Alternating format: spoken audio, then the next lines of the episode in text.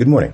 It's June 8th. There is more blue than orange in the sky over New York City today, and this is your Indignity Morning Podcast. I'm your host, Tom Scocca, taking a look at the day and the news. First off, front of the Times. Federal prosecutors have informed the legal team for former President Donald J. Trump that he is a target of their investigation into his handling of classified documents after he left office, according to two people familiar with the matter. Four bylines on this one as Zeno's investigation moves again halfway closer to producing a news story. Some highlights here of your top right page one coverage. The notification, blah, blah, blah, was the clearest signal yet. It remained unclear when, blah, blah, blah, blah. The notice suggested, blah, blah, had largely completed their investigation, blah, blah, blah, were moving toward bringing an indictment, blah, blah, blah. In court papers last year, prosecutors indicated, blah, blah, blah. Notifying a potential defendant that he or she is a target is a formal way of indicating that the person is a direct focus of a criminal investigation and often precedes, here comes the jump, the filing of charges. The New York Times contacted Mr. Trump directly to ask if he had in fact been told that he would be indicted, and he said it was not true. All these suggestions and implications seem to leave room for him to be denying that he's been told he will be indicted, while leaving room for him to have been told that he's a target of the investigation. All of this will presumably be cleared up before long when they either indict him or don't, but in the meantime, four bylines have to crank out this story. On page A9, the Saudis are taking a victory lap as their purchase of the PGA Tour certifies that nothing that they've done will ever turn them into a pariah nation.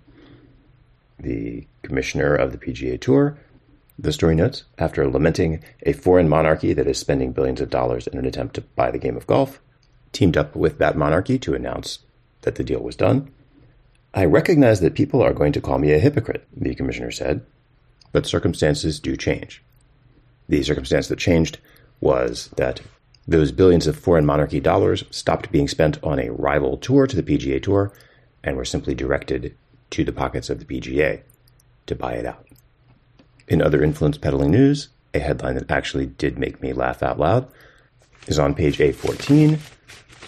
Justices Thomas and Alito delay releasing financial disclosure forms.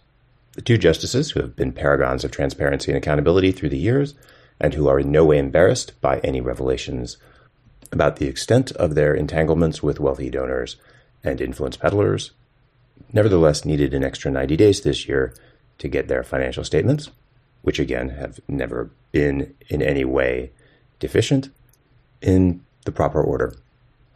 Chief Justice John Roberts didn't need extra time, but did give more information than before about the huge sums of money his wife, Jane Roberts, rakes in as a legal recruiter, saying, the Times writes, that he had clarified over prior year reports.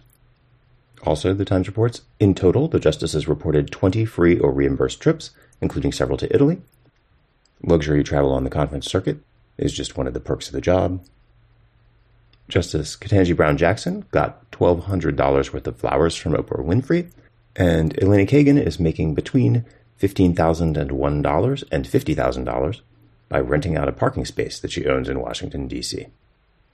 In other disclosure news, the Times is reporting that New York Mayor Eric Adams, who failed to disclose his ownership of an apartment while he was running for office, claiming that he had sold the apartment, still owns that apartment.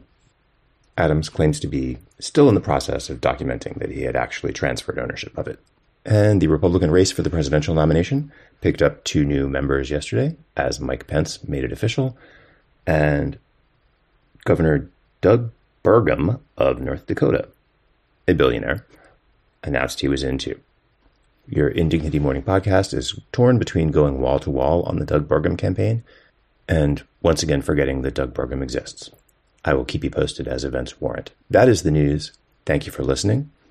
Please subscribe to Indignity to keep us going, and we will talk again tomorrow.